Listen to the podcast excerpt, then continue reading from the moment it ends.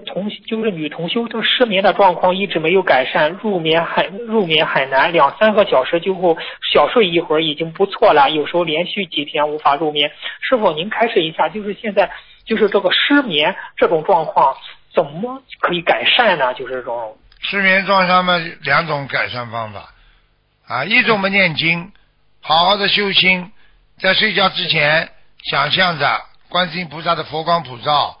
从头发开始放松，再想到自己额头皮肤放松，再慢慢想下来，眉毛放松，眼睛放松，鼻子开始放松，脸部两个皮耳朵要放松，就这么不停的想，想到最后的时候，那就睡着了。还有一种呢，就前面先念念大悲咒，然后再念心经，然后再慢慢再这么想，他就放松了，就念掉了。还有一种嘛，只能靠药物。有些人靠药物还睡不着呢，明白了吗？是啊，就是这样。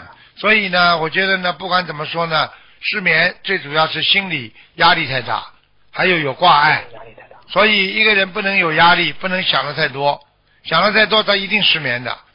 所以作为一个女士来讲，她不要自己压力太大啊，人的压力都是自己给自己的啊。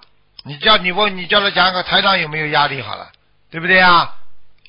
对对对。啊，我为什么照样睡啊？我想睡就睡了。呵呵呵呵。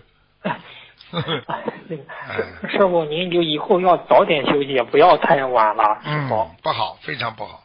我自己知道不好，嗯，要改，嗯，嗯。嗯啊，是好好的，谢谢师傅，谢谢师傅慈悲开示。